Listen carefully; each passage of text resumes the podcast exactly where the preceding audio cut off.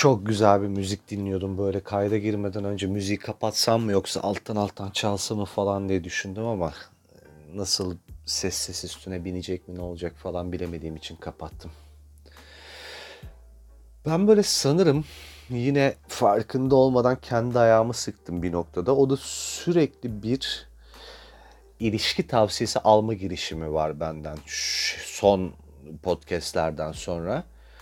Ee, yani ilişkilerle alakalı şöyledir böyledir falan diye herhalde haddinden fazla ahkam kestim ben. Birileri benim otorite olduğumu düşünmeye başladı. Mevzu ama asla böyle değil abi. Ben o adam değilim bir kere cidden. Ben her şeyden önce e, ilişkilerin hemen hemen hepsi mantarlamış, sıçmış, e, hiçbir yere varmamış birisiyim. Yani tavsiye almak üzere başvuracağınız son insan olabilirim. Ama ben insanları çok iyi tanıyorum. İnsan ilişkilerini çok iyi biliyorum falan. E, bununla ilgili zaten bir şeyler anlatıyorum. Aslına bakarsan ben ilişkilerle ilgili bir şey anlatmıyorum. Ama şu sorular çok fazla gelmeye başladı. Mesela doğrudan şey diyor işte erkek arkadaşının yanındayken telefonla ilgilenmiyorsa bu ne demektir? İşte ben seni çok seviyorum ama e, senden ayrılmak istiyorum dedi. Aşıksa ayrılabilir mi? İşte ayrıldıktan sonra hiç aramayan adam nasıl neyi amaçlıyordur? İşte kakasını yaparken tuvalet kağıdını dörde katladı. Beni seviyor mu falan. Abi yani bir kere zaten bunu aldım bunlardan. İkincisi bu böyle bir şey değil. Yani bunu aldığımı bir tarafa bırakalım. Şimdi size ağlanacak halim yok da bu böyle bir şey değil. Yani verdiğin bir örnekten işte şunu şunu yapan erkek ne amaçlıyordur falandan yola çıkarak bir teşhiste bulunmamı benden beklemeyin. Kimseden de beklemeyin. Eğer ki biri zaten şöyle bir örnek üzerinden hareketle sana gelip de hmm, demek ki böyle yaptı o zaman şunu hedefliyordur diyorsa onu hiç takmayın, siklemeyin onu yani. O boş yapıyordur, yalan dolandır onun söylediği şey.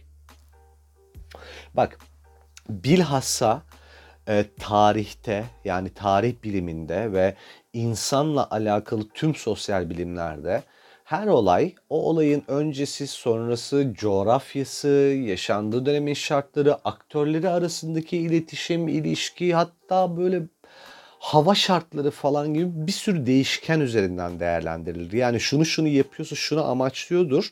Sağlıklı bir analiz yöntemi değil. Bu böyle bir şey söylediğinde sana biri cevap veriyorsa o gerçekten boş yapmıştır. Onu dinleme yani. Öyle bir e, örneklem grubu üzerinden öyle bir değerlendirme yok. Size böyle bir tavsiyede bulunan insanları sallamayın lütfen. E, yani kolpa çıkıyor genelde.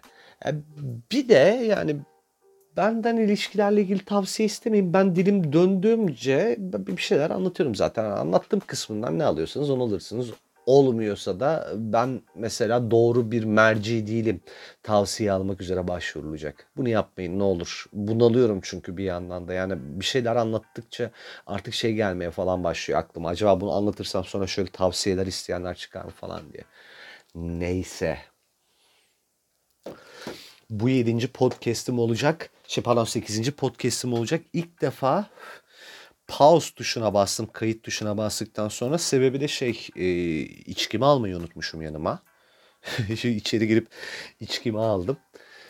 Normalde böyle kayıt tuşuna basıyorum. Konuşuyorum manyak gibi ve ondan sonra da bitirdiğim zaman pause tuşuna basıyorum. Böyle tek kalemde alıyorum kayıtlarımı ve o hareketi seviyorum. Bundan sonra da öyle devam edeceğim muhtemelen. Arkadaşım var bir tane İpek. Ee, kendisine şu anda şey gibi e, canlı yayınına bağlanan adam gibi selam yollamış oluyorum ama İpek benim her bölümden sonra işte bana feedback veren arkadaşlarımdan bir tanesi annesiyle birlikte dinliyorlarmış beni. Bu bilgiyi aldığımdan beri böyle konuşurken aklımın bir kenarında hep beni bir e, ebeveyn dinliyor e, tedirginliği var üstümde. İnanılmaz bir gerilimmiş o. Ee, öncelikle İpek'in annesi ve beni dinleyen tüm ebeveynlere sesleniyorum. Lütfen rica ediyorum beni dinlerken böyle tırnak içinde bunları duymamış olun. Bazı şeyleri duymazlıktan gelin lütfen. Çünkü e, utanıyorum yani. Geçen gün aile büyüklerinden bir tanesi aradı. Ee, işte Emrah sen storylerinde bir şey paylaşıyorsun nedir o falan diye direkt şey dedim ya boş ver hiç hiç hiç hiç sizlik bir şey değil sakın dinlemeyin. o paylaştığım şeyi sakın tıklamayın falan diye. Çünkü anlatırken ben beni beni bilen birileri, tanıyan birileri dinleyecek, dinlemeyecek varsayımıyla anlatıyorum ve e, aslında hem anlattığım konular hem de üslubum itibariyle ben çok kısıtlı bir kitleye konuşuyorum. Yani herkesin e, keyifle dinleyeceği bir şey değil benim anlattığım şeyler aslına bakarsan. E, ben de isterdim böyle özel hayatımda üstüne başına millete iş ettirip de ekran karşısında ailemizin talk showcusu efendi çocuk olmayı ama yani tabiatım buna pek müsait. Ben ayarsız bir insanım ve kontrol etmeye çalışırken daha çok kaçıyor. Abi benim başıma bir keresinde şöyle bir şey geldi. Cidden bak benim ağzımın hiç ayarı yok. Ve dediğim gibi böyle hani kontrol etmemi gerektiren bir durum varsa iyicene sıçıyorum ortalığa bir keresinde abi böyle efori anında özellikle bu oluyor. Hani yüksek adrenalinle. Mesela şu anda da kayıt alıyorum ya şu anda da mesela bir efori hali yaşıyorum. Mesela toplantılarda çok oluyor bu. Ciddi bir toplantı yapıyorsun tamam mı? Bir kurumu temsilen oradasın. Böyle bir, bir ciddiyet seviyesi koruman gerekiyor falan. Abi bir keresinde karşımda yani kalabalık bir ekip var ve ekibin bir parçası ülkenin en büyük bankalarından bir tanesi. Adını vermeyeceğim ama muhtemelen ilk aklınıza gelen o bankanın genel müdürü var toplantıda. Ben kontrolümü yitirip bir şey anlatırken adama dedim ki ee beyefendi dedim tedbirsiz sıçan domala domala taş ararmış. Bak yani çok kötü. Bak ağzımdan bunu çıktı böyle havada tutup böyle tokatlayıp böyle yere atasım kendimi geldi yani. O kadar kötü ya. O kadar kötü yani. Bu kadar böyle ayarsızca laf edebiliyorum. O yüzden mesela beni annelerin babaların dinlediği fikri şey yapıyor, yoruyor yani. Dinliyorsa da azıcık dinlesinler. Çünkü ben çok ayarsızca konuşuyorum. Bir de bir tane e, dün bir takipçim şey dedi 13 yaşında bir kızı varmış galiba böyle yani taze ergenliğe giriyor falan. Kendisi beni dinlerken o da bir kenardan beni dinliyormuş ve anne kızın ortak paydası olmuşum. O da böyle kıkırdayarak falan dinliyormuş beni. Onu anlattı. O kadar hoşuma gitti ki bu. Yani iki kuşağı aynı anda yakalayabilmiş olmak durumu çok tatlı gerçekten ama e, bir taraftan da şimdi üstümde de seni gençler de dinliyor mesuliyeti var. O da bindi üstüme. Birazcık daha dikkatli gideceğim. Tedbirli sıçan domalı domala taşararmış demeyeceğim falan. yani birazcık daha ayarında gitmeye çalışıyorum. Bunu demişken tam bu arada tedbir medbir demişken size şeyden bahsetmek istiyorum. Tedbir freak bir insan olmam durumundan bahsetmek istiyorum. Bunu çünkü bir yere bağlayacağım az sonra. Tedbir freak kavramını az önce uydurdum. Umarım benden önce uyduran yoktur, kullanan yoktur bunu ve literatüre benimle birlikte girer. Çünkü yaşadığım durumu bu kadar iyi tanımlayan başka bir söz öbeği yok. Tam bir tedbir free'yim ben. Ama yani bunun seviyesi yani nasıl izah edebilirim bilmiyorum. Bak bunu en iyi şeyden e, örneklendirebilirim. Hani bu tedbirle alakalı hep klasik laf vardı ya önce tedbir sonra tevekkül hani Allah'a sığınmadan önce bile tedbirini alacaksın falan. Benimki yani o kadar bile değil yani hani onunla özetlenebilecek raddenin çok ötesinde muhtemel her senaryoyu göz önünde bulundurup ona göre önlem alan böyle kafayı kırmış bir e, tedbir alma hastasıyım ben. Şimdi mesela örneğini şeyden vereceğim. Benim mesela sırt çantam kaplumbağanın kabuğu gibi böyle benim ayrılmaz bir parçamdır. Ben dışarı çıkıyorsam mutlaka o sırt çantam üstümde olur ve yani o sırt çantasında e, artık e, en iptidai, en böyle beklenmedik, en apokaliptik şartlarda bile ayakta, hayatta kalabileceğim e, şeyleri taşırım, itemları taşırım ama şey böyle çeşitlilik şu range'de işte işte su ve kuru ekmek falan taşımıyorum tabii ki. Yani bundan bahsetmiyorum ama mesela işte yedek bir iç çamaşırı, yedek bir çift çorap ve yedek bir işte pantolon vardır. Pantolon ne alaka? Üstüme bir şey dökülürse pantolonumu giyerim. Lan yani üstüne bir şey dökülürse siktir git evine deme. Deli Allah'ın delisi pantolonun yedeğini niye taşıyorsun?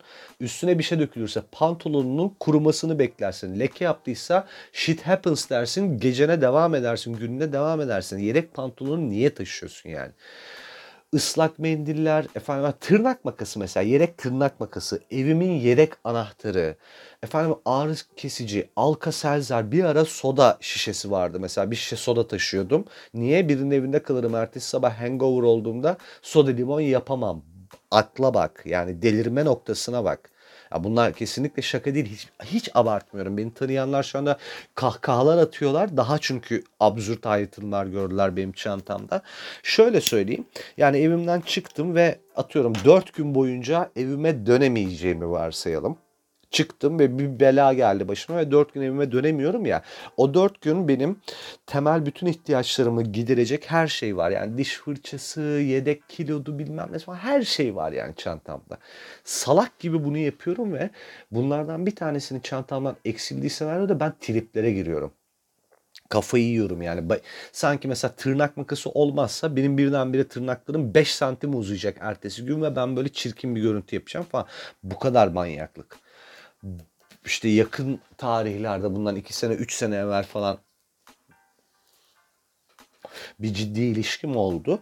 Artık birlikte yaşamaya falan başlama noktasına geldik. Kızın dikkatini çekti. Şey dedi Emrah bari en azından çantandan kondomları çıkarır mısın? Yani hani benle yaşıyorsun zaten ve her akşam işinden çıkıyorsun benim yanıma geliyorsun. Bunu çantana taşımaya gerek yok şu anda. Salak bir şey yapıyorsun falan dedi. Aa evet yani düzenli ilişkim var lan benim çantam kondom taşımama gerek yok gerçekten falan deyip çıkarmıştım mesela o zaman. O zaman çıkardım. O kadar böyle takıntılık e, seviyesi. Şimdi bir de bu tedbir meselesinin mesela şöyle bir sirayet durumu var benim hayatıma. Ben Anadolu yakasında yaşıyorum İstanbul'da. Diyelim ki Avrupa yakasında Maslak'ta bir toplantım var benim. Yarın o toplantının saat 3'te olduğunu biliyorum değil mi? Geceden abi e, o toplantıya gideceğim yolun provasını yapıyorum ben deliler sikmiş gibi beni. Yani işte şundan inerim, şuna binerim, şu yolu kullanırım. Buradan burası bu kadar dakika sürüyor. Buradan burası bu kadar dakika sürüyor. Şu arada trafik olma ihtimali var. Burada metro kullanayım. Şu arada toplu taşıma bulma, bulamama ihtimali var. Burada taksiye binerim falan gibi böyle. Aptallarcasına geceden provasını yapıyorum gideceğim yolun ertesi sabahta mesela çıktığım saatle vardığım saat tam planladığım gibi oluyor. Mesela saat 3'te toplantı 3'e 5 kala orada oluyorum. Böyle cins bir disiplinle bir hayat yaşıyorum ben. Bak bunu başka bir yere bağlamak üzere anlatıyordum ama aklıma bir şey geldi. Bundan seneler evveli abi yolu kafamda canlandırmak deyince aklıma geldi. Seneler evveli bundan parasızlıktan, işsizlikten ölüyorum tamam mı? İşimi kaybetmişim. Bir işler yapmaya çalışmışım. Sıçmış batırmışım böyle o yaptığım işleri de. Yani çok kötü durumdayım. Evde oturuyorum ve işte bankaya borcum var. Her sabah böyle bankaların e, işte tahsilat servislerinin telefonlarıyla falan uyanıyorum. E, bundan birkaç hafta evvel böyle bir işsizlikle alakalı birkaç ay evvel işsizlikle ala- alakalı bir flood yapmıştım ben böyle. Bir sürü insan benim yaşadığım şeyleri yaşamış meğerse. Çok iyi geldi anlattıkların çok teşekkür ederiz falan demişlerdi bana. Abi o o zamanlar mesela hani o, o bana öyle yazanlara ben hep bu hikayeyi anlattım. Bak dedim ben bunları yaşamıştım. Ve geçti. Geçecek seninki de geçecek sıkma canını falan diye. Çünkü işsizlik gerçekten korkunç bir beladır. Bunu bu podcast'i paylaşırken o flat'ı da altına ekleyeceğim merak eden varsa okur. Abi her güne şey başlıyorum. Yani işte sabah bankaların tahsilat servislerinin telefonlarıyla uyanarak başlıyorum. Ee, 1 lira param yok gerçekten. Yani e, sıfır şaka ya 1 lira param yok. Hiç yok param. Hiç. Sıfır param. Yediğim içtiğimi bir şekilde borçla harçla falan çözüyorum. O aralar e, işte yeni yeni hikayeler falan yazmaya başlamıştım. Bir tane hikayem ne olduğunu hatırlamıyorum şimdi. Aldı yürüdü işte tuttu mutlu falan paylaşıldı paylaşıldı. Abi evde hala beş parasız oturuyorken bana bir telefon geldi. Tamam şey mail geldi. İşte ben işte bilmem kim şu kanalın iç yapımlar genel koordinatörüyüm, müdürüyüm, bilmem neyim falan. Hikayenizi okuduk, çok beğendik Sizinle acilen tanışmak istiyoruz. Bak bu ne demek biliyor musun? İşsiz adama şöyle mail atmak demek. Böyle Hazreti Musa'nın Kızıldeniz'in önünde biz ne yapacağız derken denizin ikiye ayrılması kadar manyakça bir umut vaat etmektir. Tamam mı? Allah aşkına bunu şu an söylüyorum, tembihliyorum, yalvarıyorum. Ee, çaresizce sizden beklentisi olan insanlara yerine getiremeyeceğiniz vaatlerde bulunmayın. Girebileceğiniz en büyük günahtır bu yani yerine getirmiyorsanız o vaadi. Bunu dipnot olarak düşmüş olayım abi herif bunu söyledi tamam bak götüm tavana vurdu sevinçten. Çaresiz bir şekilde evdesin. Attığın hiçbir CV'ye dönüş olmuyor falan böyle bitmiş vaziyetteyken koskoca bir kanalın bilmem ne bir şeysi seni hikayeni okuduk ve sana tanışmak istiyoruz diyor. Tamam bu bariz bir şey. Hani sana ekmek çıkacak buradan mesajı. Ee, gitmem gereken yere gitmek için 3 vesait değiştirmem gerekiyor yaşadığım evden. Benim cebimde 1 lira para yok. 1 lira para yok. Sıfır şaka birinden 20 lira borç aldım. Lan 20 lira yere düşse yerden kaldırıp almayacağım para mesela yani. Miktar bu. 20 lira da beni o zaman götürüyor ve getiriyor. Üstüne ama bir tane de sakız alamıyorsun. 20 liraya gerçekten gidiyorsun ve geliyorsun. 20 lirayı borç almak bile benim için çok ağır bir şey yani çok ağrıma giden bir şey. 20 lirayı borç aldım abi. Kalktım gittim merhaba işte beni ben bilmem kim beyle toplantım var diye kapıda söyledim. Aldılar bir yakama bir tane kart iliştirdiler götürdüler herifin yanına. Gittim herifin yanına. Adam geldi kalantor. Merhaba dedi merhaba dedim. Adam dedi ki ya dedi senin dedi hikayeni okuduk çok komikti ya dedi. Burada dedi bak dedi çağıracağım dedi bir arkadaşını. Arkadaşı da geldi. Bak dedi işte biz dedi okuduk dedi. Altımıza sıçtık dedi. Ona gönderdik buna gönderdik. Onlar da altına sıçtı. O diyorum herkes altına sıçmış. Nereden baksan 4000 lira maaş verirler bunlara. Çünkü o kadar insan altına sıçmış falan. E işte senle tanışmak istedik. Kimmiş bu geyik çocuk dedi. Yani senin ananı seksist küfür etmeyeyim diyorum da yani ağzından gireyim götünden çıkayım senin be pezevengin evladı ya. Bu, bu yapılır mı ya? Adam böyle bana beni benim yüzüme övdü övdü övdü. Kalktım döndüm götüme baka baka evime ya. Başıma gelene bakar mısın yani yolumu hesaplıyorum derken bu hikaye geldi. Bunu anlattım aklıma. Bak bu, bununla ilgili başka şeyler anlatacağım sonrasında. Bu başarısızlık hikayem benim e, anlatmayı en sevdiğim şeydir. Ben çünkü başarı hikayelerinden nefret ederim. Başarı hikayeleri %99 şov, %1 de realitedir ve şans unsuru çok fazladır o hikayelerin içerisinde. Ben başarısızlık hikayemi anlatmayı seviyorum. Anlatacağım ama daha sonra yani bir podcast'in konusu bu olacak ama bunu anlatmazsam olmaz. Bu çok gıcık durumdu ya. Amana koyayım borç harç. Ya borç harç dediğimde 20 lira ya 20 liram yok yani. 20 liramı son borçla gitmişim. Pezevenk sana çok gülük tanışmak istedik dedi ya. Yurdunu sikeyim. Tövbe estağfurullah. Neyse. Abi özetle söylemek istediğim şey yani inanılmaz tedbirli yaşayan, inanılmaz diken üstünde yaşayan bir insanım. Tamam ben bu hayatı yani çok rahat, çok cool, çok böyle aman koy götüne rahvat gitsin gibi bir imaj çiziyorum ama ben inanılmaz böyle diken üstünde bir hayat yaşıyorken abi tüm bu karşılaşabileceğim e, negatif senaryoların her birine hazırlıklı yaşıyorken mesela ve hep tedbirim varken sürekli tedbirsiz yakalandığım bir durum var mesela aldatılmak. Hepinizin bana üstü kapalı yahut açık olarak sorduğu mesele olan aldatılmak benim çaresini bulamadığım, çözümünü bulamadığım problemlerden bir tanesi. Ben dört kere falan aldatıldım ciddi ilişkide yani. Ciddi olmayan, ee, bakalım falan ilişkilerde başıma neler geldi haberim yok. Bu benim öğrenebildiğim dört kere aldatıldım ben. Ve bunlardan bir tanesi artık feleğin çemberinden geçtim oğlum ben bana yutturamazlar falan dediğim zaman oldu. O, o yaşlarda gerçekleşti yani. O kadar kendinden eminken gerçekleşti. Gözümün içine baka baka yarım akıllı karının teki beni kandırdı ya. Hani şunu söylediğim insan yani bak hayatım e, zeki bir kadınsın ve zaten senin zeki bir kadın olmana ben çok hayranım. Ama ben işin itliğini çok bilen bir adamım. Bak ben ben pis pis pis bir adamım ve yapabileceğim muhtemel tüm pisliklerin her birine çoktan yapmışımdır ben birilerine ve öngörebiliyorum. Ne olursun bana bu toplara girme bak ben anlarım dedim. Anlaya anlaya, göz göre göre, fark ede fark ede aldatıldım mesela yani. O yüzden bana şeyleri soruyorsunuz ya işte bir erkek şunu yapıyorsa acaba e, işte onun amacı nedir? İşte bilmem ne, neydi işte arkadaşımın yanındayım deyip telefonuna 5 saattir bakmıyorsa neden olabilir falan. Bunların her birini size şüphe sorduruyor tamam mı? Size iki tane şey söyleyeceğim. İki tane çok değil. Bir, eğer abi içinize bir şüphe düşüyorsa yani bir konuyla ilgili e, ilişkinize dair bir konuyla ilgili bir şüphe düşüyorsa %95 ihtimalle şüphenizde haklı çıkacaksınız. Hayat böyle bir şey. O şüphe ama metafizik ama mantıklı ve rasyonel bilmiyorum nasıl oluyor ama mutlaka isabetli bir nedenle düşüyor. Eğer ki hayatındaki insandan şüphe ediyorsan sana iki tavsiyem var. Şüphe ediyorsan bir kere zaten e, bir şeyler sakatlanmıştır ilişkiye devam etme. En e, makul taraftan vereceğim tavsiye.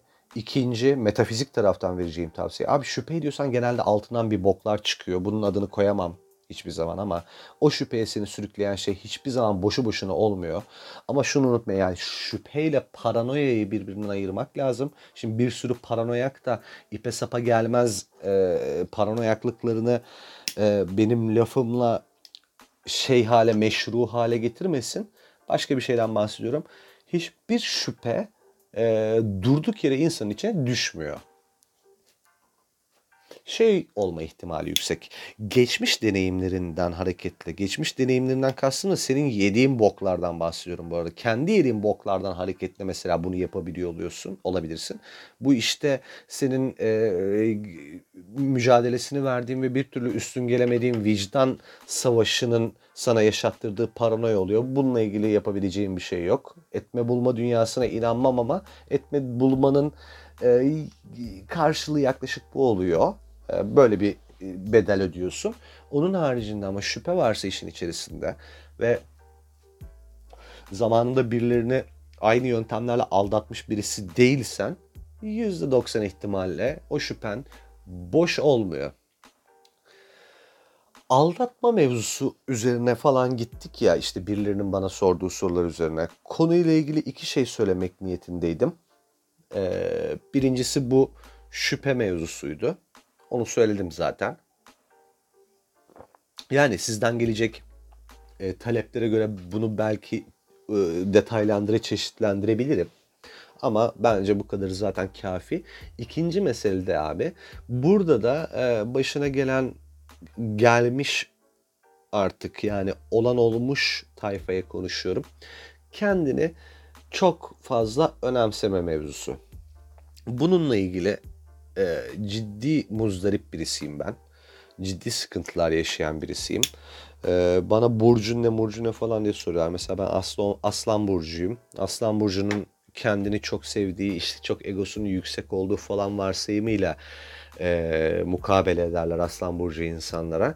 Öyle midir değil midir bilmem ama ben ben olarak kendine çok fazla yüklenen e, işte elde ettiği başarılarla alakalı tevazu gösteriyorken belli başlı işte hayata dair başarısızlıklarda kendi ağzına çok sıçan bir insanım.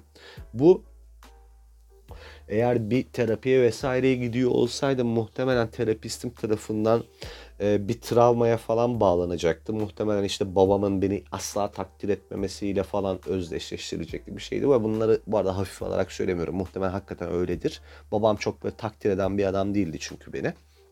Ben o yüzden e, işte sürekli işte gerçek hayatımda başıma gelen kötü durumlarda, becerisizliklerimde, başarısızlıklarımda falan kendine ekstra ekstra yüklenen bir insanım. İnanılmaz kendine ezen bir insanım. Geçenlerde e, bununla ilgili hem bir şeyler yazdım hem de kendimi gözden geçirdim. Niye bunu yapıyorum diye. Şimdi mesela e, aldatılma üzerine konuştuğumuz için bunun üzerinden konuşacağım bir kadınla birliktesin. Ee, bir gelecek hayali üzerine e, ortak bir müşterek bir işte şey üzerine hayal üzerine hareket ediyorsun. Bir planlamaya dönmüş artık iş ve aldatıldığını öğreniyorsun ve e, bütün o planlamaların hayatına verdiğin bütün o yepyeni şekil atıl hale geliyor. Senin hayatına sen yabancı hale geliyorsun. Sen ortada bırakılmış oluyorsun ve bu korkunç bir şey. Tamam hemfikiriz ki bu insan hayatında insanın başına geldiği zaman canını gerçekten ileri raddelerde sıkan bir durum. Tamam koyduk kenara. Bu noktada alacağın aksiyonlar işte ne kadar sağlıklı bir ruh halin ya da ne kadar sağlıksız bir ruh halin olduğunu ortaya çıkarıyor. Benimki mesela sağlıksız bir ruh haliymiş. Kendi yüzleşmelerimden bunu fark ettim. Ben çok çirkin bir şekilde mesela aldatıldım. Gerçekten leş kepaze bir aldatılmaydı. Yani aldatılma aldatılmadır. Leşi kepazesi ya da daha normali var mıdır diye sorarsanız benim şöyle bir yorumum var. Şimdi bir insanın biriyle mesela e, bir tırnak içerisine şeytan uyup sexting yapması da aldatmadır. Birine efendime söyleyeyim e, bir parça gönlünün kayması ve onunla örtülü de olsa flört etmesi de aldatmadır. Tamam kabul. Yani benim ahlak yargılarımda çok karşılığı olmasa da kabul. Ama bence aldatılma ve aldatılma arasında bir e, seviye bir e, cezai yaptırım uygulayacak olsan ağırlaştırıcı sebep durumu vardır ki örneğini şuradan vereyim. Şimdi bir anlık meseleler, bir anlık hazlar peşinde yapılan ve işte aksiyona döndü, sevişildi ya sevişilmedi neyse yapılan ve neticelenen aldatmanın ben süre giden planlı programlı karşındakini aptal yerine koyan bir tarafta paralel bir ilişki yaşaya, yaşanan aldatma modelinden daha hafif olduğunu düşünüyorum bir anlamda. O anlamda şu, sen bir insanı hayatına tutmaya devam ederken başka biriyle paralel bir ilişki yaşıyorsun ve o insanı hayatına tutma sebebin senin menfaatin, senin e, iki tarafı da tartarak sana daha fayda sağlayacağına inandığın kış kişiyi seçmek üzere bir süreç yaşıyor olman. Bu mesela bir anlık e, şeyle hevesle yapacağın şeyden daha ağır ve daha çirkin bir aldatma modelidir bana sorarsan. Ama gün sonuna gelelim şimdi. Tüm bunlar evet öyle yah yahut böyle bir anlık bir şey ya da uzun uzadıya bir süreç neticesinde ağır yahut hafif aldatıldın. Shit happens olabilir abi başına geldi. Bu noktadan sonraki tavrın çok önemli. Ben şunu yaptım mal gibi. Bak aptallar gibi şunu yaptım. Emrah işte sen de mesela ilişkimiz o ilişki boyunca aslında şurada şöyle bir takın, tavır takınsaydın o kız bu ilişkiyi yaşama ihtiyacı duymazdı. Ne? Ne? Yani karşındaki insan alçalmış, aşağılık, aşağılıklaşmış ve sen şu anda onun o iğrençliğine meşru zemin arıyorsun mağdur olarak. Ne yapıyorsun abi? Hani yaptığın şeyin mantığı tam olarak manzarayı çizdiğin zaman bu. Ne yapıyorsun? Yaptığın şey resmen karşındaki insanın cürmüne meşruiyet kazandırma çabası. Manyak mısın? Bunu birazcık deşeledim ve şeyi fark ettim. Kendine şey değil işte babamın bilmem takdir etmemesi falan travmalara geç abi hikaye onlar. Asıl hikayeyi söylüyorum size kendini fazla önemsemek. Kendini fazla önemseyen insan üzülmeye mahkumdur. Shit happens diyeceksin. Yani herkesin başına gelebilir bu. İnsansın, hayatta bunlar var. Milyonlarca başka insanın başına geldiği gibi senin de başına geldi. Yani get over it. Abartma. Abartma demeyi öğrenin ve kendinizi döverek ehlileştirin gerçekten hiçbir aldatma ve hiçbir ayrılık o kadar da ağır gelmiyor. Bu bana nasıl yapılır abi? Yapılır. Herkese yapıldığı gibi sana da yapılır. Bir.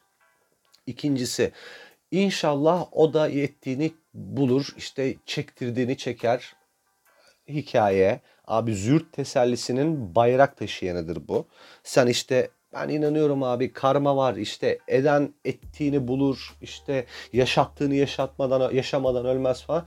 Hiç öyle bir şey olmuyor gayet gümbür gümbür yaşıyorlar. Herkes hayatına devam ediyor. O senin adalet diye umduğun şey böyle bir şey değil. Onu da geçeceksin hacım. En önemlisi de kabahati kendinde, kendi davranışlarında, kendi hatalarını aramak yerine diyeceksin ki e, yani kendinle alakalı tespit edebileceğin tek net kabahat ben e, aptal bir şekilde bangır bangır ne mal olduğunu bağıran bir insana farklı farklı anlamlar yüklemişim ve ondan başka bir insan yapmaya çalışmışım. Gün sonunda da hikaye geldi götüme girdi. Tamam mı? Bunu söyleyeceksin. Bundan ders alayım bir kere daha yapmayayım diyeceksin. Ama yapacaksın maalesef. Bu senin yapınla alakalı bir durum. Kendini çok önemseyerek bunu bir e, destansı hale getirmeden, meseleyi çok büyütmeden, yaşadığın üzüntüyü, acıyı da e, bunu yaşamamam gerekiyor şu anda. Bu bir zayıflıktır falan deyip hafife almadan acını yaşayacaksın. Sıkıntını çekeceksin. Kabul edilebilir yaz dönemin geçtikten sonra hayatına devam edeceksin. Bu kabul edilir yaz dönemi bana kalırsa 2 ay, 2,5 ay falan gibi bir şey maksimum. Tamam mı? Bu süre zarfında muhtemelen ne kadar güçlü olursan ol o acıyı, üzüntüyü, sıkıntıyı çekeceksin. Çekiyor yani insanlık hali. Ondan sonra da abi dalgana bakacaksın ve e, en önemlisi de şunu yapmayacaksın bence geçmiş bir tecrübeden hareketle bir sonraki insana karşı pozisyon almayacaksın. Güvensizlik yapmayacaksın. Çünkü hayat birilerine güvenmemek için fazla kısa. Güvenmezsen yaşadığın hayattan gerçekten hiçbir bok anlamazsın. Güvenmeye devam, şans vermeye devam. Ee, ama aptalca körü körüne değil de birazcık daha kendini kontrol ede ede, birazcık daha meselelere hakim ola ola e, ve gün sonunda başına eğer bir felaket gelirse bir öncekinden birazcık daha az yıkılarak e, bunu yaptığın zaman gayet okey bir şekilde hayatına idame ettiriyorsun. O zaman işin özeti şu. Shit happens. Herkesin başına gelebilir. Kendinizi fazla önemsemeyin. Herkesin başına geliyor güvenmemezlik etmeyin. Güvenmeden hayat yaşanmaz. Güvenmek zorundayız bir şekilde. Yani için için her ne kadar travmalar yaşamış olsak da gün sonunda güvenmediğimiz senaryoda yalnızlığımızla ve mutsuzluğumuza baş başa kalacağız. Bunun alternatifi güvenmek bir risk almak. Güvenin. Son olarak da çok dikkatli olun. Ee, sosyal mesafeyi koruma vesaire konusunda. Ee, yaşadığımız sürecin şakası yok. Canımızla uğraşıyoruz bir anlık heves ve heva için hayatınızı riske atmayın. Bu benim planladığımdan falan çok farklı ve konsept dışı bir müebbet karantina bölümü oldu. Ee, sıkıldıysanız özür dilerim. Ee, beğendiyseniz ve paylaşırsanız çok mutlu olurum. Kendinize dikkat edin. Bu kötü günler geçecek. Umutsuzluğa kapılmayın. Müebbet karantinanın bu bölümü de böylece bitti.